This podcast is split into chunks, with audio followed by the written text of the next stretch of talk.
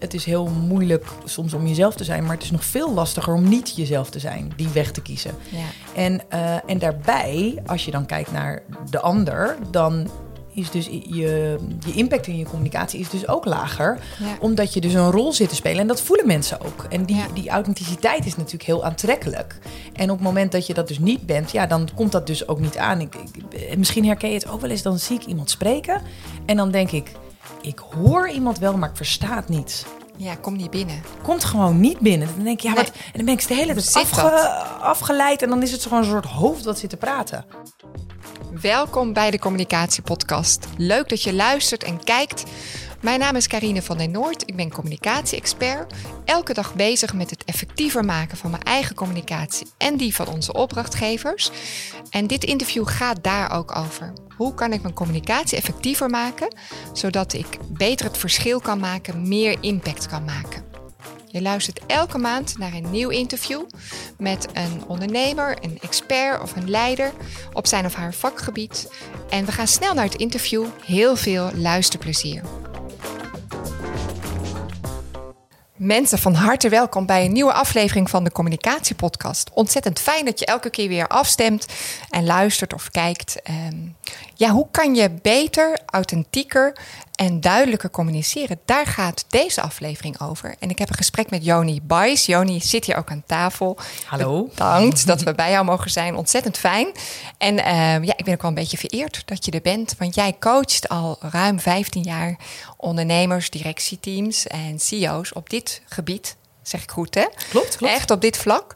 En, eh, ja, en daar gaan we dus de hele podcast over hebben. Dus ik ben ontzettend benieuwd eh, wat je daarover eh, met ons gaat delen. En ik weet ook wel een beetje, eh, want ik volg je al een tijdje. En wat mij heel erg aanspreekt, is dat jij het altijd zo praktisch kan maken. Dus een heel ja. hoog, abstract thema, authentiek zijn of meer impact maken. Hoe doe je dat nou echt Ja. concreet? Dat is soms best wel een zoektocht. Zeker. Dus super fijn dat we hier mogen zijn en eh, dat ik jou daar vragen over mag stellen. En ik begin maar gelijk. Ja. Als je het goed vindt. Want de eerste, los. ja, de eerste vraag, ehm, dat is eigenlijk een beetje het thema verkennen. En dat doe ik eh, aan de hand van een quote die jij eh, zelf vaak gebruikt. Tenminste, ik zag hem ook alweer Ja. op je site. Wie je bent en wat je wilt zijn in lijn brengen met wat je doet. Ja, Dat is jouw quote. ja, klopt. Kan je hem toelichten? Wat bedoel je daarmee? Ja, wat ik daarmee bedoel is ehm, dat je congruent bent. En met congruentie bedoel ik wat je denkt en voelt, dat je daar ook naar handelt. En eh, ik geloof namelijk op het moment dat je, dat, dat, dat je gedrag zeg maar congruent is, dat je dan veel meer impact maakt. En Ja. veel meer ook kan betekenen voor je omgeving. Maar ook dat het heel veel energie scheelt. Want als je het, als je het omdraait, dus je voelt van alles en je denkt van alles en je handelt er niet naar. Ja. Ik bedoel, ik denk dat we dat allemaal wel kennen. Dan ehm, ja, kost dat energie, komen er blokkades. eh, ja, dan, dan ben je eigenlijk jezelf niet meer. Ja. En dan kun je dus ook heel weinig waarde eh, toevoegen aan ja, je systeem. Ja, dan gaat er eigenlijk energie verloren met dat je met jezelf bezig bent. Is dat het dan een beetje? Waardoor je minder kan brengen? Ja, ja zeker. Dus het, het, het stagneert. Ja, ja. En, en hoe kan je nou voor jezelf weten dat je daar wat in te doen hebt? Ja. Moment dat je, ja, misschien, misschien eh, herkennen mensen dat wel, maar misschien ook wel niet. Misschien Nee. heb je dat gewoon helemaal aangeleerd. Ja. Je, Nou, ik kan wel een paar concrete voorbeelden eh, geven. Ik denk dat we het allemaal wel kennen. Ehm, je wil bijvoorbeeld iets, je hebt een bepaald verlangen en dat zit al heel lang in je hoofd. Maar uiteindelijk handel je daar helemaal niet naar. Je laat gewoon eh, het dagelijks leven in de weg komen en uiteindelijk ga je er helemaal niet naartoe. Dus je hebt grote dromen, maar het is eigenlijk in schril contrast wat je nou daadwerkelijk doet. ja. Of je hebt een bepaald gedrag wat je wilt veranderen en je doet dat helemaal niet. Dus elke keer loop je daar weer tegenaan. Of dus, dus dat er een incongruentie zit tussen wat je uiteindelijk doet en wat je uiteindelijk voelt en wil. ja, ja, En dat, ehm, ja, ik heb ook wel dat mensen zeggen bijvoorbeeld, ja, ik, ik ben maar heel hard aan het werken en ik zit heel erg in mijn hoofd, maar ik merk eigenlijk dat het helemaal niet in lijn is met mijn gevoel. En dat zie ik ook echt op, die, op, op het niveau, zeg maar, wat jij net zei van die directieteams, dat eh, er dus een, een collectief iets wat wil, maar dat jij eigenlijk denkt, ja, ik ben maar aan het leveren, maar waar sta ik nou zelf eigenlijk? ja.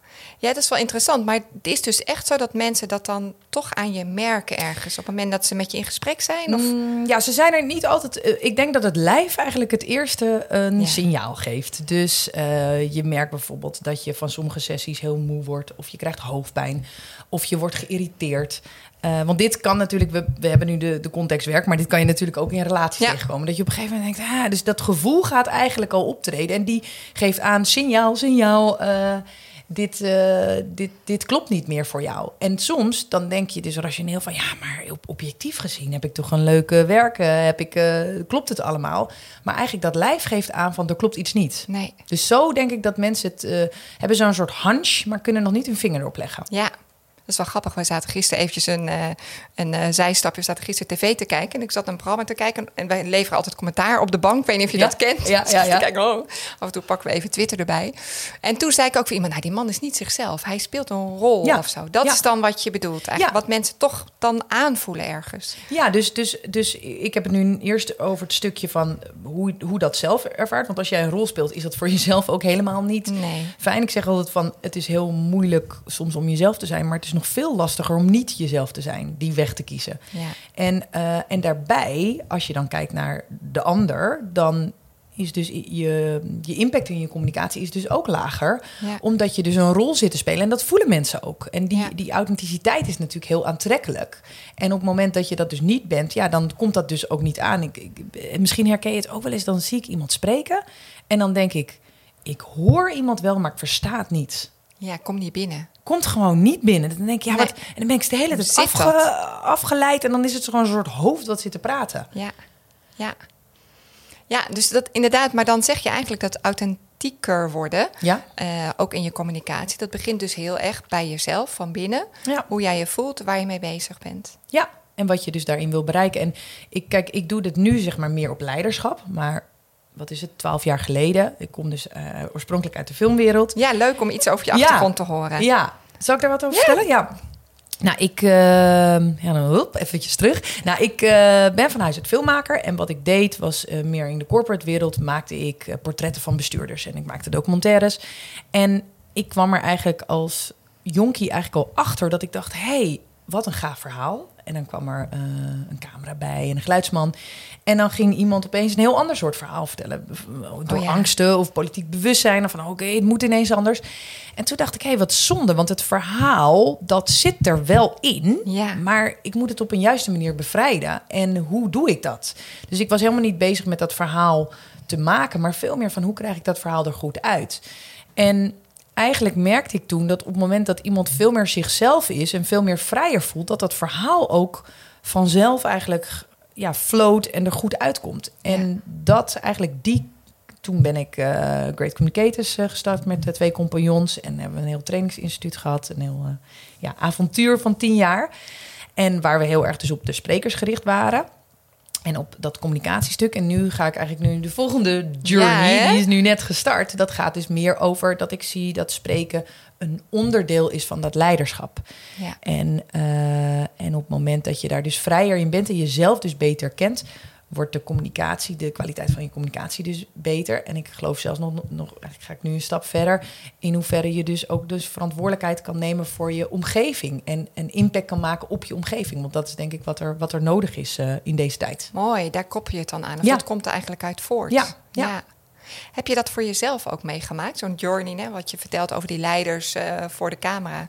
die hun verhaal beter vertellen als zichzelf zijn. En daar heb je natuurlijk bakken ervaring in. Ja. Ehm, ben ik wel benieuwd, hoe is dat dan Ja. voor jou zelf geweest? Maak je, Ja. Heb je zelf ook zoiets doorgemaakt? Zeker. Of... Ja, continu denk ik. Ik denk dat, eh, dat een beetje bij... Ja, wat ik zei al van, het zit in je. Dus ik ben de hele tijd bezig met mensen eigenlijk samen met hun te bevrijden daarvan. Maar dat ben ik natuurlijk ook bij mezelf bezig. Omdat ik dat proces misschien bij mezelf zo goed ken, eh, kan ik Ja. het ook goed bij anderen. Ja, nou een heel persoonlijk voorbeeld is denk ik eh, wel zakelijk. eh, is een aantal jaar geleden. Ik was een aantal jaren al op weg met Great Communicators. en op een gegeven moment merkte ik, een aantal jaar terug al, van... hey, ehm, dingen gaan wat meer energie kosten. Ik merk dat ik niet meer de verlangens had die ik vroeger had, waar ik naartoe wilde. Er veranderden dingen. En ik, ik vond het heel moeilijk om daarnaar te kijken. Dus wat je Ja. in het begin doet, je duwt het een beetje weg. Ja. Dus je denkt, nou, dat ligt eraan omdat ik eh, eh, wat andere dingen op andere vlakken uitdagend vind. Dus dan komt dat op. Of nee, dat heeft meer, we hebben onze zakelijke eh, partnerschap heeft even een dipje. Dus je gaat het op allerlei Ja. dingen ga je het verschuiven. En je gaat daar dan wel gesprekken over aan. Maar ik merkte dat ik het toch ook wel heel eng vond om dat aan te kijken. En op een gegeven moment komt dat dus zo sterk terug. Dus ook lichamelijk. Dat je denkt van, oh, ik krijg er hoofdpijn van. Of ik merk dat ik er slechter door slaap. En op een gegeven moment kikte die uh, COVID in. Oh ja. En toen was het eigenlijk helemaal stil en er gebeurde niks. Zeker eigenlijk heel mooi. Ja. Die serene rust die er kwam. Wat mensen altijd zeggen, als je echt antwoorden wil... dat zeg ik zelf ook altijd, moet je eigenlijk de stilte ingaan. En dat werd mij eigenlijk Opgelegd.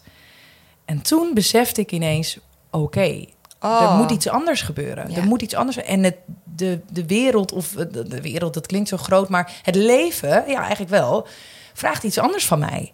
En ik wist nog niet wat daarvoor nodig was, maar ik wist wel dat ik daar iets in moest veranderen. Bijzonder. Ja, en dat was echt paf. Die kwam echt binnen. En er kwam heel veel opluchting, maar ook heel veel verdriet. En ook Ja. heel veel, ja, dat ik dacht, ah, en dan moet je het aangaan. Ja, dan moet je het aangaan. Ja, en dan is het natuurlijk ook dat een, ja, mijn compagnon die, die zag dat ook niet zo aankomen. Dus dat is ook best wel heftig voor de andere partij. En daar dan goed gesprekken over voeren en daar dan kijken van hoe je daar dan samen uit kunt eh, komen. En uiteindelijk is dat goed gekomen. Ehm, maar ja, dat is wel, als ik dan naar mijn eigen proces kijk, van in hoeverre ben je daar dan congruent in? In hoeverre kloppen? Dus, dus ik denk dat het ook heel. Dus dan- misschien denkt een luisteraar nu wel van: hé, hey, ja, oh shit, dat heb ik ook. En ik ben dan niet helemaal congruent. Maar ik denk dat we de hele tijd in en uit congruentie gaan. Ja. En dat is denk ik ook het leven, dat we daarvan leren. En dat we denken: oh, want als je niks meer te leren hebt, ja, dan, dan ben je Dan is het klaar. Dan houdt het op. Ja. Dus dat, dat proces gaat de hele tijd. En steeds herkennen we het sneller van, oh ja, ik weet nog wel vroeger, dan met, met, met bijbaantjes, dan liep ik elke keer vast, weet je. En dan zag ik dat helemaal niet. En nu herken je dat gewoon veel verder, veel, veel Ja. sneller ook omdat je ouder wordt. Ja, dat je eigenlijk soort van bij jezelf steeds checkt van oké, zit ik hier goed? En misschien haast onbewust ook. Eh, dat, bedoel je dat met niet meer congruent zijn? Mm, nou, ik denk dat je op een gegeven moment de tools krijgt om te reflecteren op je Ja. gedrag. En soms ook echt de moeilijke ehm, onderwerpen aan te gaan van klopt dit nog met het leven wat ik wil leven en Ja. waar, waar dat voor bedoeld is. En dat kan heel ongemakkelijk zijn, want dat gaat dus op elk vlak. Ja. Dus dat is in werk, in relaties, in, in, in, in zingeving. En, en eh, soms zie je dus ook dat mensen, ik begrijp nu ook veel beter, dat sommige mensen dat pas inzien na ziekte of na een ongeluk. Of na, weet je, echt grote live events, waardoor ze pas die, Ja. omdat ze gedwongen worden om de stilte en de rust in te gaan. Nou, dat, dat kan ook wat vriendelijker, denk ik dan. ja maar, in, maar in feite zeg je de tools, maar het is dan haast meer dat, het, dat er momenten zijn of misschien wel kansen komen op je pad, waardoor je gaat reflecteren. Ja. Ja, maar ik denk wel dat die reflectie, ik denk wat we nu heel erg doen, dus als maatschappij, is dat we maar doorstomen. En Ja. dat we bepaalde verwachtingen hebben van onszelf en anderen. En dat we dus niet die natuurlijke reflectie vaak nemen. Eh, dat, nou ja, dat is mijn, mijn opinie daarin. En dat ik denk op het moment dat je dat meer gaat doen, dan kan je sneller bijsturen. Ja. En dan kan je sneller zien eigenlijk waar je heen wilt. Dus Dan vlieg je niet zo snel uit de bocht misschien. Precies, Dan kan je mee met Ja. het eh, leven. Ja, ja, precies. En hoeft het ook misschien... Ja, het lijden hoort er wel bij, maar dan hoeven sommige dingen ook niet zo vast te lopen. Ja. Jij hebt daar dus stappen in gezet. En uiteindelijk ben je hier nu eh, op deze plek. Ja. Een prachtige plek hier in Haarlem. Hele mooie coachingslocatie. En wat wil jij in de wereld brengen? Want dat koppelde je net zo mooi. Je Ja. zei eigenlijk van nou, als je dan eh, congruent bent, Ja. hè, in lijn met jezelf, dan kan je ook beter impact maken. Ja, Wat wil jij graag bereiken? ja. Nou, dat eh, met mensen. Dus eh, ik geloof dat je mm, van... was ook weer trouwens, was wel leuk. In een, eh, toen ik zelf COVID kreeg, was ik de eerste keer was ik best wel. ik heb het nu twee keer gehad, maar de eerste keer was ik Oh. best wel ziek. Ja. En toen zat ik thuis en toen dacht ik, ja, wat kom ik nou eigenlijk doen? Dus dat spreken is een onderdeel daarvan. Maar ik dacht, wat is nou wat, is nou wat ik wil doen? En, en wat doe ik eigenlijk al jaren? En toen dacht ik, ja, het is eigenlijk, ik, ik kijk met mensen hoe je van ziel tot impact eigenlijk nog meer in lijn met jezelf kunt komen. En al die lijnen daartussen. Dus ziel, ehm, identiteit, en dan heb je waarden, en dan heb je, je je talenten en je capaciteiten. En uiteindelijk ga je iets creëren en, en wil je dat dat impact maakt. En ik geloof op het moment dat je daarin bent opgeleid, dat je dan van nature authentieker bent Ja. en meer je autoriteit pakt. En met autoriteit pakken bedoel ik dat je je plek inneemt. En als je dat doet, dan heb je vanzelf meer ruimte om verantwoordelijkheid te nemen en een bijdrage te leveren in deze wereld. Dan Meer gaat dat ruimte? eigenlijk- ja, meer ruimte ook. Omdat je die inneemt. Ja, ja, mensen- ook letterlijk die ruimte Ja. innemen, maar ook ruimte in jezelf. Dus op het Ja, moment dat jij allemaal processen hebt lopen waar jij vastzit, dan heb je helemaal geen ruimte Nee. om naar de ander te kijken. Dan heb, Nee. leef je niet in overvloed. Nee, inderdaad. Ja. En dat is dan wat je andere mensen wil leren, brengen.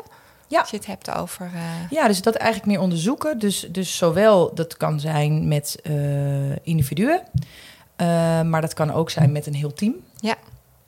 En ja, ja, tof. En ook, ik, moet, ik word getriggerd door wat je zegt in overvloed. ja, En dat, dat de ruimte, overvloed, bevrijden, dat soort Ja. woorden gebruik je ook. ja. Dus er zit, het is haast een beetje alsof je een soort van schat hebt. Misschien wel als Ja. mens waar je... Tof, hè? Nou, en dat is echt grappig, want daar ben ik ook wel. Ik zit daar heel, dat gaat onbewust, maar ik denk al dat ik op hele jonge leeftijd ook zag van, hé, hey, maar je hebt dus die keuze.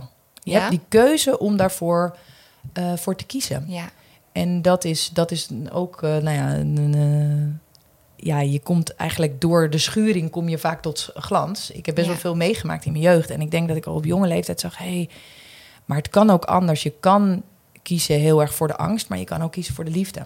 wauw. En dus dat is niet wat bij mij uit een boekje komt, maar heel erg door het leven ingegeven. Ja, En dat gebruik ik nu ook, Ja. denk ik wel, in mijn lessen. ja. ja, dat is ook wel echt waar. Maar wel knap als je dat op jonge leeftijd al ontdekt. Want dan heb je ook veel te geven. Oh, Ja, nou wel door schade en zonde natuurlijk. Ja. Dus dat je eerst denkt van, oh ja, ik ga nu heel erg de andere kant op en dan weer terugveren. Maar ik denk dat ik toch, ja, ik ben, ik ben denk ik gezegend eh, met een veerkrachtig systeem. Dus ik Ja. heb bijvoorbeeld niet, eh, ik zie ook mensen in mijn omgeving die bijvoorbeeld eh, aanleg hebben tot depressies en zo. En dat Ja. is ook wel toch heel erg DNA, hè? Ja, daar kan je zo weinig aan doen. hè? Kan je soms, soms kan je daar inderdaad weinig aan doen als dat ook in je genen zit. Maar toch denk ik dat er altijd ook op sommige punten ook wel. Dus, ik- dus ja, een, een keuze zit. En ik ben wel gezegend met dat, met, met dat veerkrachtige systeem om elke keer weer te kijken van waar ga ik nou voor staan en de verantwoordelijkheid te nemen. Ja, tof. Heel mooi. Ga even terug naar de organisaties waar we het over hadden en waarvan ook veel mensen nu luisteren. Ehm, als je het hebt over leiders, zitten op een plek en nemen Ja. een bepaalde ruimte in, ehm, zijn bij zichzelf of niet. Zie jij nou ook organisaties waar je denkt, oeh, misschien wel om je heen, nou, ik weet Ja. niet, je zult vast geen voorbeelden noemen, maar misschien toch wel iets in onze wereld of maatschappij waarvan je zegt, Ja. oeh, daar, ja, daar moet eigenlijk even iemand met zijn innerlijke Ja, eh, systeem aan de gang. Of, ja. Nou, ik denk eigenlijk waar niet. ja? Ja, en, en dat klinkt, je, je kijkt gelijk heel bezorgd. ja, nou kijk, ik denk dat het. ehm, nou, ik, ik zal je heel eventjes een kader schetsen hoe ik daar, hoe ik daar eigenlijk op een groter eh, beeld naar kijk. Ik vind. ehm, eh, toevallig werd ik laatst, was ik bij een grote corporate, was ik bezig met een speech voorbereiden.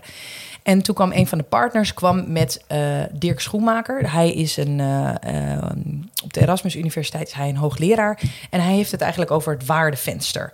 En hij zegt eigenlijk dat ehm, je hebt eigenlijk, als je kijkt naar nu, de meeste bedrijven die zijn gericht op eh, winst, Ja. financiële waarde. En kijken niet naar het stuk van sociale en ecologische waarde. En ehm, eigenlijk maakt hij dan zo'n soort kwadrant hè, van vier, vier delen. En hij zegt op het moment dat je voor de so- sociale en ecologische waarde gaat en de financiële waarde, dan heb je eigenlijk een win-win situatie. En waar we nu in zitten, dus de meeste bedrijven, zitten op eh, niet zorg voor ecologische en sociale processen, maar wel voor die, voor die Ja. winst, voor die financiële waarde. En dat noemde hij uitbuiting. En ik Wow. zat bij die, bij die, bij die corporate, eh, zat ik en nou, heel veel mensen, natuurlijk duizend mensen die daarnaar zitten te kijken. En toen, die zeiden gewoon, ja, wij zitten in dat kwadrant. Vond ik ook wel tof gewoon om dat zo te zeggen. Ja. En toen ging ik daar later over nadenken. Toen dacht ik, ja, dit is wel gewoon de waarheid waar we nu in zitten. Dat we met z'n allen, ik noem, eh, chargeer eventjes, in dat stuk uitbuiting zitten.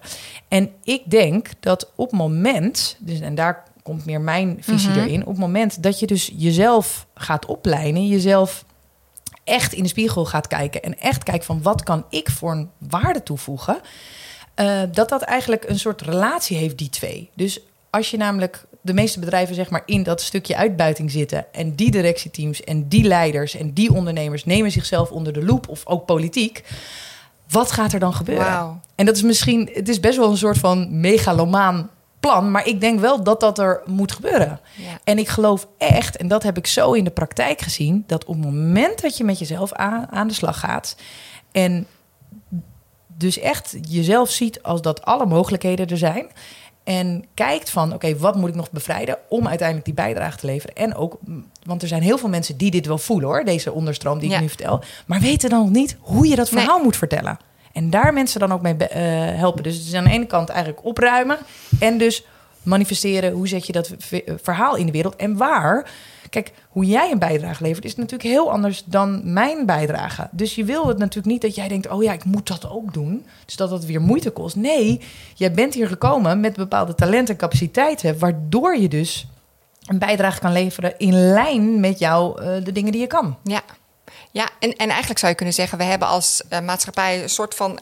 nou, met z'n allen natuurlijk COVID gehad... en nu Ja. is er weer een situatie met de oorlog in de Oekraïne. Ja. Ehm, dus de hoogste tijd om even te reflecteren en stil te staan. Nou ja, ik denk ook dat, dat ik hoop dat deze situaties mensen dus uit die waan van de dag halen en bekijken van hé, hey, maar wat heb ik hierin te doen? Ja. En we zijn dus allemaal daar onderdeel van. En het is niet zo, ja, we zitten te wachten op de politiek of op het bedrijfsleven. Nee, wat, wat, wat kan Zelf. jij doen? Ja.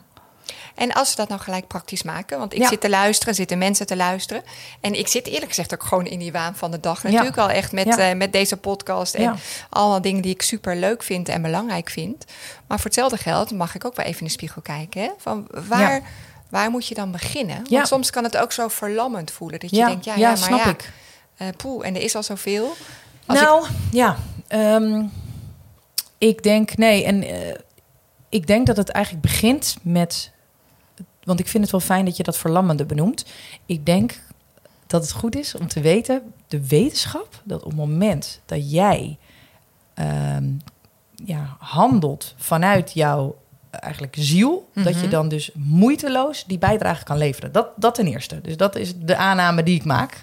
Daar sta ik 100% achter. Ja. En wat je dan kan doen, ja, kijk, je kan natuurlijk op heel veel verschillende manieren deze aanvliegen. Maar ik denk, wat ik denk dat belangrijk is, is reflectie. En reflectie kan door eh, bijvoorbeeld in kader te brengen wat jouw waarden zijn.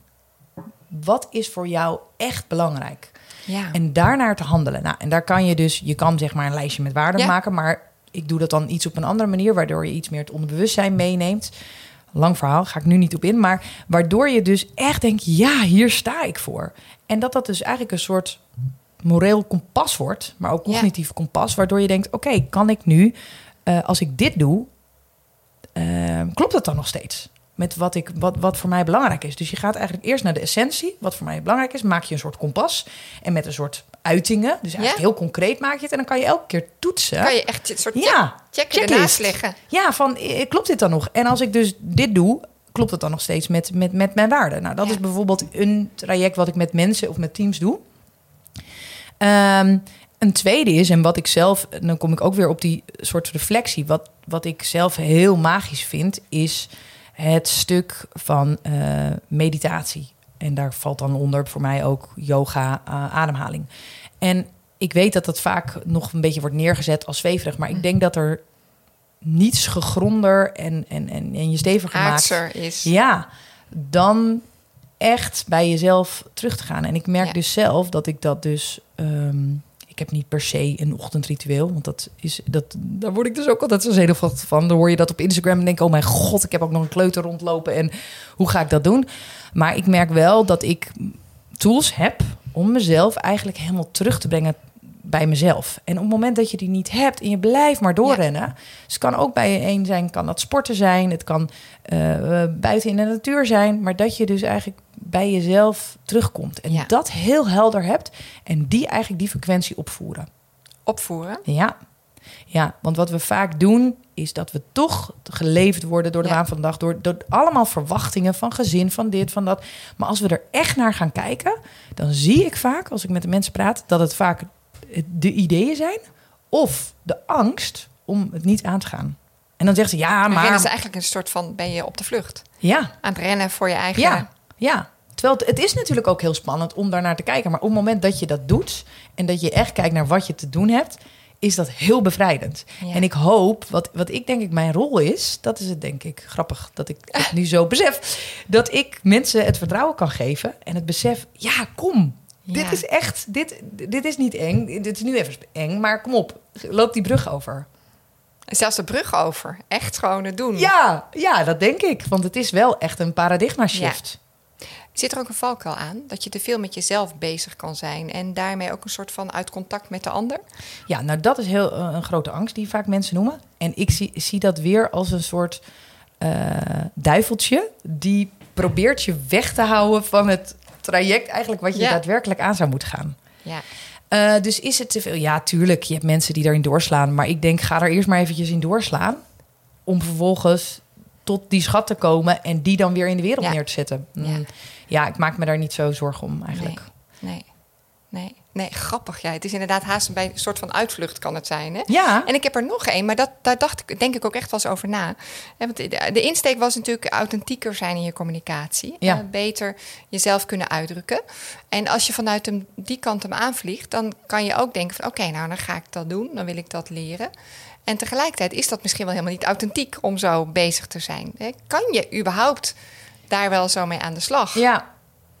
Ja, goede vraag. Ehm, nou, ik denk authenticiteit is lastig om te, eh, te leren. Het gaat meer om dingen juist weer los te laten. Ja, Dus als je er heel cognitief mee aan de slag gaat, levert je niet zoveel op. Maar ik heb bijvoorbeeld heel veel oefeningen die ik met mensen doe, die veel meer inspelen op dat onderbewustzijn en veel meer naar je gevoel daarin luisteren. Ehm, maar het is zeker natuurlijk, je kan het wel eens in het licht zetten van: oké, ik wil, zou authentieker willen leven. Wat zou ik dan meer moeten doen? Wat zou ik, waar moet ik morgen mee stoppen? Ja. Dat is natuurlijk wel een goede vraag. En ehm, waar, waar, met wel- welke mensen zou ik meer moeten omgaan? En als ik nou eens echt eventjes eerlijk kijk, wat zijn de dingen die ik dan nu doe die niet authentiek zijn? ja, En kan ik daar nu of over een korte termijn mee stoppen? ja, ja, gewoon wel doen. Ja, en ik denk wel in wat ik ken in dan in spreken hè, met authenticiteit, dat wat ik vaak in, in groepen deed, dan gingen mensen spreken en dan zagen ze eigenlijk niet echt waar ze nou authentiek in waren. Dus door het aan te raken, door te zeggen, ja, maar dit, nu komt het binnen. Dat mensen dan denken, oh ja, nee, inderdaad, hier zit ik in mijn flow en hier gaat het lekker. Dus mensen zijn ook vaak heel onzeker om dat authentieke stuk te laten zien, laten omdat het ook kwetsbaar is. En dan Of- denken ze, dan ga ik het misschien te ver. Ja, of misschien wel een blinde vlek of zo dan, Ja. dat je het niet eens door hebt van jezelf. Ja, het is natuurlijk, het, we komen bij een soort kwetsbaar stuk. Ja, Vaak. wel heel interessant wat je nu zegt. En, eh, zie je aan mij iets waarvan je denkt van, oh, nou, Krien, dat stukje, daar kan je wat meer mee doen. Ah, jeetje, ja, zo zit ik nu helemaal niet naar jou te kijken. Ja, dan komen we natuurlijk weer gelijk heel dichtbij. Dus ehm, We nemen allebei een slokje water. Ja, precies. Het- je hoeft het niet helemaal, maar gewoon Nee. een beetje het gevoel van, Nou, eh, ik zie dat jij soms dingen denkt die je niet helemaal zegt. Waarvan ik dan, eigenlijk doe je dan een soort censuur, heb ik het ja, gevoel. klopt. En dan formuleer je het nog een keer op een manier die dan vriendelijk voor mij is. Oh ja. En herken je dit? Of dat je het net even anders... Dus ik zie dat Ja. er van alles gebeurt. ja, ja. Terwijl ik dan wat meer de rauwe versie... dan denk ik, dat kan ik wel zeg aan. maar gewoon. Zeg het maar gewoon. Dus dat is eigenlijk wat ik, wat ik dan... Ja, misschien beetje- wel merk, ja. Wat ik voel, omdat ik meer je gevoel voel. En dan denk ik, je voelt meer dan dat je zegt. Ja, Dus als je... En ik zie dat natuurlijk ook hoe jij nu dit interview doet. Je doet het heel gedegen en heel zorgvuldig. Maar misschien tijdens het gesprek komen intuïtief nog meer lijntjes Ja, op. En daar geef je een beetje aan toe, maar nog niet helemaal. Nee, nog niet helemaal. Nee, ik heb wel één vraag, maar die durfde ik net niet zo goed te Oh, stellen. ja. Maar dat ging even over dat persoonlijke stukje. Ja. Wat jij zei van, Ja. nou, ik heb best veel meegemaakt Ja. vroeger. Ja. En daardoor heb ik ook al heel jong geleerd dat ik, ja, dus toch kan kiezen voor de liefde Ja. in plaats van voor Ja. de angst. Ja. Daar zit een verhaal achter natuurlijk. Ja. Wil je er iets over vertellen? Ja, nou mooi dat we daar weer op komen. Ja, ja, zeker. Ja, ik eh eventjes in een, eh, dat is altijd zo oneerbiedig naar het verleden, maar in een nutshell, ik, eh, mijn ouders gingen scheiden toen ik elf was. En toen overleed direct daarna mijn zus. Die was toen twaalf, dus wij scheelden Wow. heel weinig. Ja, super heftig. En ik ben nu eh, moeder van een, eh, van een dochter. En nu besef ik pas echt van... oh my god, hoe heftig Ja. dat is geweest voor mijn ouders. Ja. En natuurlijk ook wel voor mijn zus. En dat heeft een hele reeks gebeurtenissen in gang gezet. Ehm, namelijk dat mijn... Ja, je kan je voorstellen, je ouders, mijn ouders konden dat eh, ja, bijna niet aan. Mijn vader is er nog wel redelijk doorheen gekomen... maar mijn moeder is toen daarna heel ziek geworden. Oh. Dus ehm, ja, echt geestelijk. Dus manisch depressief, zeg maar die kant op. Ik weet niet echt of die stempel heeft ze uiteindelijk gekregen. Ja. Maar dat betekende echt een soort storm voor ons als, eh, als gezin. Dus eigenlijk vanaf ja, elf ja, van mijn elfde tot de twintigste is dat echt één grote heftigheid geweest. Waardoor ik ook periodes niet thuis heb gewoond. Nee. Op andere plekken. En en ja, op sommige momenten ben je wel echt gewoon de puber. Hè? Dus dan denk je van zet je heel erg af. Maar ik heb heel veel momenten ook gehad dat ik zat te kijken naar het schouwspel. Dacht, Ja. wat gebeurt hier nou eigenlijk? En wat Zo jong. bizar, ja. En ook met de dood geconfronteerd worden. En ook daarin een keuze maken dat ik dacht, hoezo is dan dood dood? En ik voelde mijn zus nog wel in de buurt. Dus hoe zat dat dan? En Ja. heel veel vragen had ik daarover. En dus ook elke keer in andere gezinnen terechtkomen. En daar dan naar kijken van, oh, maar is dit dan beter? Of wat, waar kom ik dan vandaan? Dus ik heb daar heel veel in kunnen observeren. Ook heel veel verdriet natuurlijk over gehad. Maar uiteindelijk heeft het me ook heel erg gevormd tot wie ik nu ben. En hoe ik naar anderen kan kijken en andere mensen kan helpen. Ja. Wow. Maar al zo jong zoveel meemaken. Ja, Ja. ja, En je, je noemt ook iets van, en dat schiet me nu ook te binnen. Ik, oh ja, daar hebben we ook nog in het voorgesprek het over gehad. Het stukje van dat je ergens naar kijkt, naar een bepaald systeem. En Ja. dan ook wat meer ziet dan alleen maar een situatie. Maar dat je een soort van verband ziet.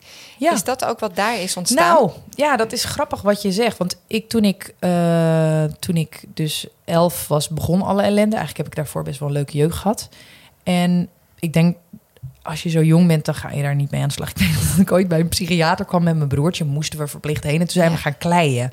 En toen zaten wij gewoon een beetje te lachen. En weet je, dat leverde helemaal niks op. Nee. We waren daar helemaal niet aan toe. Nee. En toen ik 18 was, toen besefte ik... Toen liep ik tegen mezelf op. Toen was dat dus niet meer congruent. Nee. Toen kon ik alleen maar huilen. En Oh. eh, op mijn werk, toen zei mijn baas ook van... eh, nou, ik had een soort eh, leuke bijbaan. En die zei, joh, volgens mij moet jij even wat gaan doen.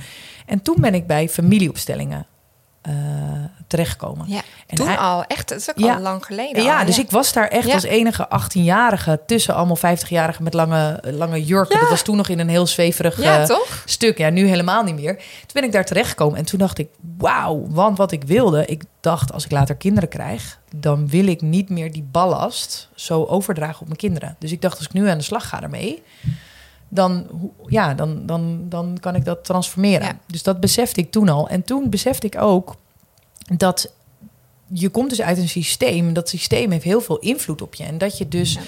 eh, allerlei dingen van voorouders bij je kan dragen. En allerlei dingen van mensen kan overnemen. En dat er dus in de onderstroom van alles zit. En ik merkte dus door daarmee aan de slag te gaan, wat ik echt super vaag in het begin vond, merkte ik dus dat ik me beter ging voelen. Maar ook beter in, in het systeem ging voelen in mijn gezin van herkomst. Dat dingen anders zich gingen rangschikken. Dat ik dacht, nou, wat bizar. Ik ging er anders naar kijken. Dus je, je ziet sowieso het innerlijk beeld wat jij hebt. Dus je krijgt in een opstelling krijg je allerlei representanten. Dus iemand stond voor mijn moeder, voor mijn vader, voor mijn zus, voor mijn broertje, zusje. Ja. En, en, maar je kan het ook op een andere manier doen. Dus daar zag ik eigenlijk, ging ik de wereld ook meer als een systeem zien. Ja. En jezelf dus als systeem. En jaren ben ik daar zelf als deelnemer eh, mee aan de slag geweest. En ik heb ook allerlei therapieën gedaan, omdat ik dat eigenlijk ja, mijn jeugd een plek wilde geven. En ehm, toen eigenlijk in 2013 ben ik het zakelijk gaan inzetten. Want ik dacht, hey, jij wil spreken op een podium. En dat had ik natuurlijk heel vaak. En dan heb jij een bepaald blokkade. Nou, dan Ja. kon ik zeggen, joh, Krien, het is helemaal niet zo spannend. Ga het gewoon doen. Maar joh, mensen staan doodsangsten uit. En toen dacht ik, hé, hey, maar het is dus veel onbewuster. Dus toen ben ik met hypnotherapie aan de slag gegaan. Nou, Ja. dat hielp al. En toen met die opstellingen dacht ik, ja, maar dan kan ik veel meer opstellen wat dan de blokkade is. Dus veel meer dat onderbewuste stuk aanpakken. En dat werkte als een tierenlier. En zeker ook in de zakelijke markt. Omdat die dachten, ja, een, op, een familieopstelling, dat ga ik eens Opstelling. eventjes nee, nee, doen. Nee, dat eh. gaan we niet doen. Nee. Nee, dus zeker in, niet in die tijd. Nu staan mensen er wat meer open voor. En toen dacht ik, oké, nou dan doe ik het gewoon heel simpel. Dan ga ik gewoon met jou Ja. onderzoeken waar die blokkade zit. En dan komt iemand direct meer ook bij zijn gevoel. En zo ben ik dat dus meer gaan eh, uitwerken. En nu in dat leiderschapstuk komt dat helemaal van pas. En dan Ja. ga ik wel weer wat meer dieper en vraag ik mensen ook wel echt om te kijken naar bijvoorbeeld hun gezin van herkomst. Wauw. Dus dan pak je eigenlijk dat hele stuk ook nog mee. Wat, wat iemand eigenlijk meedraagt of Ja. waar die in zit. Ja, en dat heeft natuurlijk van heel veel invloed op de kwaliteit van je communicatie ook weer. Uiteindelijk wel. Wat gedegen ga jij te werk ook, hè? Ja, Wauw. soms ook wel heel vermoeiend voor mezelf. Ik moest ook, eh, ja, nou ja, goed. Ik, ik zie soms dat mensen dat, eh, ja, dat, dat je dan t- eh, tweeënhalve dag coaching eh, opleiding volgt. Sommige mensen hoor je dan en dan halverwege de coaching eh, gaan starten met met, uh, met, met uh, cliënten. Nee, dat zit ik Dit is echt wel echt wel anders, hè? Ja. Ik heb nog één vraag en dan gaan Ja. we nog naar een paar vragen die zijn ingestuurd. Dat Ja. is ook heel tof en daar hebben we een paar rubrieken zo van. Ehm, stel nou dat je luistert en je denkt, ja, ik, ik moet eigenlijk hier... Ik moet hier toch wel mee aan de slag. Hè? Dat gevoel van, nou ja, er zit bij mij ook wel iets... of ik moet misschien wat anders gaan doen. Ehm, wat gaat het je brengen? Wat levert het, wat levert het je op als Ja. je ermee bezig gaat? Ehm, nou, ik denk soms denken mensen: oké, leuk, ik ga met een, eh, een coachingstraject aan de slag. Of weet je, dat kan bij mij zijn of bij iemand anders. Maar dat is dus niet altijd leuk, want het is ook confronterend. En juist als je dus wat weer, eh, weerstand voelt. Dus ik zeg ook altijd wel eens van: waar weerstand is, is wijsheid. Ja, Want ja, dan zit je wel op de goede weg. Ja. Dus dat is ook wel goed. En uiteindelijk wil je natuurlijk kijken naar een bewuster en ja, meer congruenter leven. ja, Of in ieder geval, dat wil ik dan, hè? Ja. Maar sommige mensen... Ja. Kijk, als je je daar prima in voel- voelt, welk, welk, welk, welk spel je speelt, wil ik bijna zeggen. Maar waar, als jij je prima voelt bij het leven... Ja, dan hoef je daar natuurlijk niet verder eh, in te verdiepen. Nee, maar uiteindelijk als je het aangaat en je voelt weerstand, maar wel doen. En dan een stuk bevrijding? Of wat is Ja. jezelf overkomen? Ja? Eh, ja, ik denk keer op keer. Dus het is ook niet per se dat ik dat aanging. eh, en dan op een gegeven moment was er een soort paradigma shift. Dat is in, in kleine stukjes in het leven. En ik denk dat mensen dit al sowieso heel erg herkennen... op het moment dat je iets heftigs meemaakt... of dat je een goed gesprek hebt. Dan kan dat, dat ook al dat zijn. Dus ik Ja. denk dat het meer gaat over... zo kijken naar ontwikkeling. Dat Ja. alles je wat kan brengen. Ja. Dus een, een gesprek al met iemand op straat... of dat je het leven zo omarmt... Eh, dan in echt te gaan kijken, oké, ik ga een bepaald coachingstraject volgen. Ja. Dat hoeft denk ik Nee. ook in Nee. sommige gevallen helemaal niet. Nee, nee. Tof, mooi, dankjewel. Ik ga eventjes, ik pak al even mijn mobiel erbij, want ik ga luisteren naar een vraag die, is, eh, die, die, die hoort bij een rubriek die we hebben. Eh, de vraag van de expert. Dus eigenlijk iemand anders die op hetzelfde vlak ook expert is. Eh, we hebben een vraag ingestuurd gekregen via jou. Veel dank daarvoor ook. Van Arjan Vergeer, oprichter, medeoprichter, eigenaar van een heel succesvol platform. ehm, eh, 365 dagen succesvol. Ik zet hem aan, daar gaan we naar luisteren. Hey Karine en Joni, wat leuk dat ik een vraag mag stellen hier in deze podcast. Dank je wel daarvoor. Ik ben Arjan Vergeer, ik ben oprichter van 365 dagen succesvol samen met David de Kok. En de afgelopen 12 jaar spreken we zo'n beetje op de grootste podia van Nederland. Avas Live, Ziggo Dome, grote groepen mensen hebben we het geluk om voor te mogen staan. En een vraag waar ik wel eens over nadenk is dat we best wel intieme thema's bespreken. Die voor mensen gaan over dingen waar een hoop kwetsbaarheid in zit en een hoop pijn soms zelfs omheen. En we gaan met mensen live in gesprek ook in die zalen over die moeilijke onderwerpen. En zo'n grote zaal kan soms echt een beest zijn. Dat kan heel overweldigend zijn voor mensen. En ondertussen hebben ze toch de dapperheid om zo'n vraag te stellen. En ik vraag me dan wel eens af, de rol die ik daar zelf heb als voorzitter of als spreker. Hoe eerlijk kan ik zijn tegen iemand die daar in alle kwetsbaarheid een vraag stelt? En soms als ik iemand in de ogen kijk, zie ik ook dat daar meer aan de hand is of dat daar nog veel meer speelt. Terwijl ik ondertussen respect heb voor die persoon en de ruimte die iemand durft te pakken. Maar ook snap wat het overweldigende en misschien zelfs bijna eh, gevaarlijke gevoel is van zo'n grote zaal die dan opeens heel dichtbij komt. Dus hoe blijf ik en eerlijk en zorg ik ondertussen dat het heel erg veilig blijft voor iemand? Daar ben ik benieuwd naar, naar jouw blik, jullie blik daarop. Want dan kan ik het de volgende keer nog weer beter doen. Dankjewel. Ja, Mooie vraag, hè? hele mooie vraag. Ja, je hoort ook de zorgvuldigheid Ja. eh, erin, eh, hoe hij deze stelt. En eh, ja, dat vind ik mooi. Ja. Dat vind ik mooi, want je ziet soms, je denkt daar vaak niet over na. Hè? Dan zie je iemand op zijn podium en die vraagt gewoon een vraag en eh, stelt iemand een vraag en die geeft een antwoord. Maar er gaat eh, ja, heel veel verantwoordelijkheid komt hierbij kijken. En zo, dat ervaart je ook zo. Dat Ja. vind ik mooi en ook geruststellend ergens. Ja. Klinkt misschien gek, maar ik heb ook wel eens in een zaal gezeten...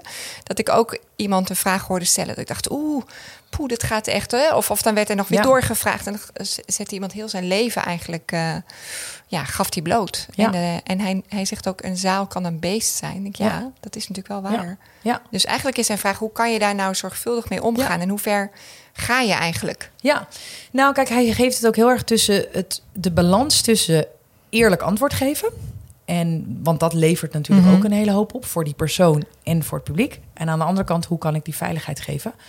En ik denk dat dat een. eh, het klinkt als een soort afweging, maar ik denk dat het uiteindelijk eh, op het moment dat jij goed bent ingetuned bij jezelf, stevig staat en echt helemaal aanwezig bent, en daardoor ook aanwezig bent bij de ander, dus eh, Mhm. contact kan maken met die ander, dan ehm, maak jij, denk ik, zeker met de ervaring die Arjan heeft, een, goede beslu- een goed besluit. Want ergens Ja. zit er natuurlijk een soort van. ehm, kijk, dus bij sommige mensen die moet je een, soms een trap onder een hol geven, zo van hoppatee. Ja. En dan moet je misschien iets eerlijker zijn. En de ander heeft veel meer de bedding nodig. eh, van die veiligheid. Ja. Maar uiteindelijk is de vraag erachter: wat Ja. heeft iemand nodig om de vraag goed te kunnen ontvangen? En dat is meer echt een soort coachperspectief. Want op het moment dat je te confronterend bent, kan het ook zijn dat die vraag door iemand heen jaagt en Ja. helemaal niet echt aankomt. Dus wat heeft iemand nodig eigenlijk om de vraag te kunnen ontvangen? En ik denk dat in zo'n split second alleen je intuïtie daar een antwoord Ja. op kan geven. En wat je daar in voorbereiding kan doen, is gewoon daar helemaal aanwezig zijn met jezelf Ja. en met die ander. En dat je heel duidelijk houdt van, ja, wat is nou eigenlijk het doel hiervan? En dat is niet natuurlijk van zo'n spannend mogelijke antwoord geven, maar hoe help ik deze persoon verder? En als ik zo eh, de integriteit van Arjan ken en hoor, dan zit dat wel goed. Zit dat goed? En eigenlijk is het ook een stukje geruststelling wat je dan nu geeft. Ja, Van het moment dat je daar zit met de juiste Ja. intentie, heb je goed voorbereid en je bent echt aanwezig in de zaal, ja. dan doe je dat wel goed. Ik kan me namelijk voorstellen dat je wel eens een keer een fout kan maken. op het moment dat je te gehaast bent. of er loopt een regisseur in je oor te piepen. dat je, dat je sneller moet opschieten. Of dat je niet, zelf niet lekker in je vel zit. Of dat je. Dus er zijn allemaal dingen waardoor dat natuurlijk Ja. je blik troebel maakt. Ja, ja. En ja. dat geldt, dit geldt voor elke coach. hè. Hij doet het natuurlijk heel erg uitvergroot op zo'n podium. waar er gelijk publiek zit te kijken. Waardoor Ja. er ook meer mis kan gaan. Waardoor je dus ook een grotere verantwoordelijkheid hebt. Maar in feite is dit voor elke coach. Dus hoe meer, hoe ruimer jij bent als coach. hoe beter je eh, kan luisteren en antwoorden kan geven. Komt wel weer een stuk op, net terug op het eerste stuk. Wat je zei van hè, eerst naar binnen zelf Ja. eh, congruent zijn. Ja, En dan komt het er goed uit. ja. Mooi. We gaan naar nog een vraag van een luisteraar, Edith. Hoi, ik ben Edith en wat leuk Joni dat ik jou hier een vraag mag stellen. Ik ben nou benieuwd naar jouw mening over de ontwikkeling van het vak coaching. Ehm, en dat heeft dus aanleiding dat ook ik me eigenlijk na 20 jaar communicatie steeds meer aangetrokken begin te voelen tot de wereld van coaching. Een vlammetje dat bij mij is aangewakkerd tijdens een opleiding NLP. Alleen nu willen de laatste jaren heel veel mensen dit en is het aantal coaches explosief gestegen. En nu ben ik benieuwd, jij als ervaren coach, wat is jouw mening over deze stijging? En, en welk advies zou jij mij en andere coaches in wording willen meegeven eh, over hoe je toch gevonden blijft worden in deze overvolle markt? Leuke Ja, vraag. Heel hele anders leuke. dan, eh, dan waar we het over hadden. Maar zo Ja. herkenbaar. En ik moet gelijk denken aan die aflevering van Arjan Lubach die we hebben gehad. Over al die coaches. Ja. Ja, ja, ik heb er echt zo hard om gelachen. Daar noemde ik net dus ook dat voorbeeld van. Dat je dus eh, een opleiding hebt van 2,5 dag... en halverwege je opleiding begon met coachen. Het wordt natuurlijk lekker gechargeerd. Maar het is, ik ben het eens eh, voor, een, voor een deel met, met Arjen Lubach. Ehm, ik denk... Nou, ik vind een, een, een fijne vraag. Ik denk ten eerste dat eh, je jezelf dat dit ook weer gaat in, in trouw zijn. Kijk, aan jezelf. Want ik zie heel veel mensen die dan coach zijn. En die gaan dan een soort coachjas aandoen. Die gaan zich opstellen als Ja. coach. Als ze denken hoe ze zich moeten gedragen. Dus eh laat zei iemand tegen mij: Ja, maar jij geeft toch ook wel eens advies? Maar ben je dan wel een coach? Want je stelt dan geen vragen. En ik zat echt zo te kijken. Ik denk, er zijn dus allemaal soort van ideeën over hoe zo'n coach moet zijn. ja. En ik, eh, ik, soms herken ik me ook helemaal niet in dat coach zijn. Maar ik denk dat het vooral belangrijk is dat je heel trouw bent aan jezelf. Wat heb jij toe te voegen? ja. En dat je dus dat het in die positionering ook fijn is dat je dat. Ik heb dat je dat eigenlijk ook benoemt. Dus Ja. ik heb mezelf bijvoorbeeld heel lang sprekerscoach genoemd, verhalenbevrijder. En dat gaf heel erg aan wat ik dus aan het doen was. Ja. En ehm, ik denk ook dat het voor coaches ook goed, denk ik, is om te kijken. Kijk, op zich denk ik dat die ontwikkeling helemaal niet zo gek is. Hè? Ik vond het wel grappig dat hij ook zegt, nou, in 2050 of zo, dan is iedereen coach. Nou, dat is natuurlijk denk ik niet de Ja, dat bedoeling. zei hij met dat grafiekje. Ja, ja, hilarisch. Ehm, ik geloof niet dat dat de bedoeling is, maar ik denk dat het nou, dat het wel een hele onrustige tijd is en dat mensen ook wel op zoek zijn naar die reflectie. Dus dat is hartstikke mooi. Dat je als coach ook kan aanvragen: doe ik dit echt? Ja. Om anderen te helpen? Of is het gewoon misschien ook een heel mooi proces voor mezelf en kom ik uiteindelijk tot een ander beroep? Ja. Dat kan Ja. ook nog, hè? Want zo'n coachopleiding is natuurlijk een fantastische manier ook om jezelf beter te kennen. Maar moet je er dan ook echt daadwerkelijk iets mee naar de buitenwereld? Ehm, en ten tweede is het denk ik dat je heel goed kijkt naar wat jou dus onderscheidt daarin. Ja. En wat jouw toegevoegde waarde daarin is. En dat je er ook niet voor hoeft te generen als je denkt, nou ik heb die coachopleiding gevolgd. Misschien is het dan toch niet, maar heb ik een hele mooie journey gehad eh, naar binnen. Ja, en ga ik dat. die tools nu inzetten in een ander vakgebied? Ja, of toevoegen aan je vak als communicatie-expert of op een andere Ja. manier te, ja, te het hoeft niet altijd dan een Nee. coach te worden. Ja. Ja. Ik denk dat het veel waardevoller nog is in een bepaald vakgebied. Maar goed, dat is mijn eh, Dat is, eh, idee ja, dat is wel interessant. En net zoals jij. En, en het andere is dat je dan misschien echt expliciet een specialisme eraan kan koppelen. Zoals wat jij deed met sprekerscoaching. Dus dat je het echt daarmee ook je heel erg onderscheidt. Ja. Ja. Tof, dankjewel. We gaan naar de allerlaatste vraag van de podcast. Ja. En daar hoort een fotolijstje bij. Ik ga hem er even bij Ja. pakken. Een fotolijstje hoort bij eh, president Zelensky eh, van Oekraïne. Die toen die aantrad tegen zijn ambtenaren zei... eh, nou, je hoeft niet een foto van mij op te hangen... maar hang vooral een foto van je kinderen op aan de wand. Want dan weet je tenminste waar je het voor doet. En de vraag die ik aan elke gast stel aan het eind van het interview is... Wat mag er in het lijstje? Ja. Dus dat is eigenlijk mijn vraag ook aan jou. En dat bedoel ik dus mee. Wat is voor jou het eikpunt? Wat moet volgens jou het eikpunt zijn in die boardrooms, in de organisaties? Ehm, eh, ja, waar je alles van laat afwegen. Wat Ja. mag er in het lijstje? Ja, ik heb hierover nagedacht. Ik vond het best wel een lastige vraag. Want ik dacht, oh ja, ik vond dus Zelensky al heel goed met zijn toetsje handelen aan, eh, aan de kinderen of aan Ja. de toekomst of aan zijn gezin. eh, wat was het Ja, ja, nou, ja, kinderen. Ja, Ja, kinderen. En ik heb erover nagedacht. En ik heb uiteindelijk kies ik voor een wereldbol. Oké. Ja, en eh, ik heb daar ook even over nagedacht. Want ik, eh, misschien heb je wel eens gehoord van de overview effect. Dus de, ja, ik heb een beeld, maar niet helemaal Ja. het echt goede Nou, misschien. Wat ik zo tof vind aan die verhalen van, van astronauten die dan eh, naar de maan gaan. die, dus, dus eigenlijk was het veel minder indrukwekkend om op die maan te lopen dan, dan eigenlijk het blik wat ze hadden van, Ja. die, van die kleine blauwe Ja, ert. Dat, ja. En dat dat eigenlijk vooral de shift was. Een overview effect, dat is eigenlijk een instant eh, paradigma shift. Zodat je dan eigenlijk daarna een soort bewustzijn hebt en een soort, ja, ja hoe zeg je dat? Verplichting voelt om voor die, voor die, voor die wereldbol eh, te zorgen.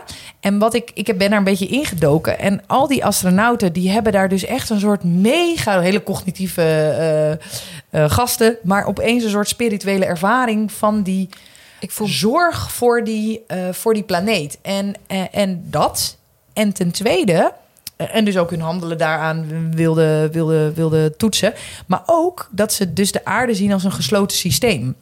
En dat ze ook zien dat elke actie die je hebt eh, eigenlijk effect heeft weer op iets anders. En dat vond ik, ja, vind ik gewoon zo'n mooi idee. En ik heb natuurlijk nooit in de, eh, in de ruimte gezeten, maar ik kan me wel dat. Ik zou eigenlijk wel eens een keer zo'n ervaring nog, nog willen hebben. Dat je echt denkt van wauw, dat is Ja. onze plek. Ja. En dat heb je natuurlijk voor een deel al. Maar ik denk dat dat wel nog misschien bewuster mag zijn. Ja, bijzonder inderdaad. Ja, nu je dit zegt, denk ik, oh ja, dat klopt. Die filmpjes zie je dan. Ja. En een enorme verantwoordelijkheid die ze, die ze voelen ook, hè? Ja, ja, en dus maar echt ook dat, dat die shifter instant is. Dus niet rationeel, wat de meeste van ons denken hebben. Oh ja, we moeten voor die aardkloot zorgen. Nee, maar nu is het daar Maar bam. echt gewoon bam, dat kan niet meer anders. Dat is waarvoor ik er ben. Ja, En dat wil jij in het lijstje. ja. Prachtig, heel mooi, dankjewel. En dank voor jouw tijd en alles wat je gedeeld hebt hier in de podcast. Echt super fijn om je ja, erbij te hebben. graag gedaan. Als mensen jou willen volgen, dan vinden ze jou op LinkedIn en op Instagram. Ja, Toch? Onder jouw eigen eh, naam? Joni Bijs, mijn voor- en achternaam. Ja. ja. En wat ik nog even wil noemen, en dat zag ik ook op jouw website, is ook eh, jouw eigen naam, jonibice.com. Ehm, jij geeft ook masterclasses. Ja. En ik zag er eentje voor twee dagen. Kan je er iets meer over vertellen? Ja, ik heb een eh, tweedaagse. ehm, ja, de, op, op, nou ja, nee, het is een eh, ja, masterclass eigenlijk. Ehm, en die heet Systemisch Perspectief. En wat ik daar doe, is ik ga met eh, ja, zeg maar de, de doelgroep eh, senior professionals. ga ik eigenlijk aan de slag naar hun eigen systeem kijken. Dus door middel van een opstelling. En eh, opdat je natuurlijk meer verantwoordelijkheid nog weer kan nemen voor dat hele systeem. Maar vooral ook in eerste plaats naar jezelf Ja. kan kijken. Ja. Ja. Dus daar Mooi. kan, is veel meer te vinden op. Oké, eh, nou mijn dat is misschien een tip als je geluisterd hebt en denkt... oh, ik wil er toch iets Ja. mee, mee gaan doen. Ja. Eh, vind je allemaal op de site. En ontzettend bedankt nogmaals. Jullie ook Graag allemaal gedaan. bedankt voor het luisteren en kijken. Volgende maand zijn we er weer. En eh, als je even kijkt bij de communicatiepodcast.nl... kan je je abonneren op de nieuwsbrief. Vind je nog meer informatie en achtergrond bij dit interview. Tot de volgende keer. Ja, dankjewel voor het luisteren naar weer een nieuwe aflevering van de Communicatiepodcast. Ik hoop dat je hebt genoten, dat je geïnspireerd bent. Wil je nog meer tips en informatie? Ga dan even naar de communicatiepodcast.nl. Daar kan je je namelijk eh, abonneren op een nieuwsbrief met maandelijks nog meer achtergrondinformatie. Van elke eh, spreker hebben we dan nog extra tips en tools die we delen. En die vind je daar. Dus dat zou ik zeker even doen. En heel fijn als je natuurlijk een review wilt achterlaten op het moment dat je dit een inspirerend verhaal vond en daar ook andere mensen op wil attenderen. Dankjewel.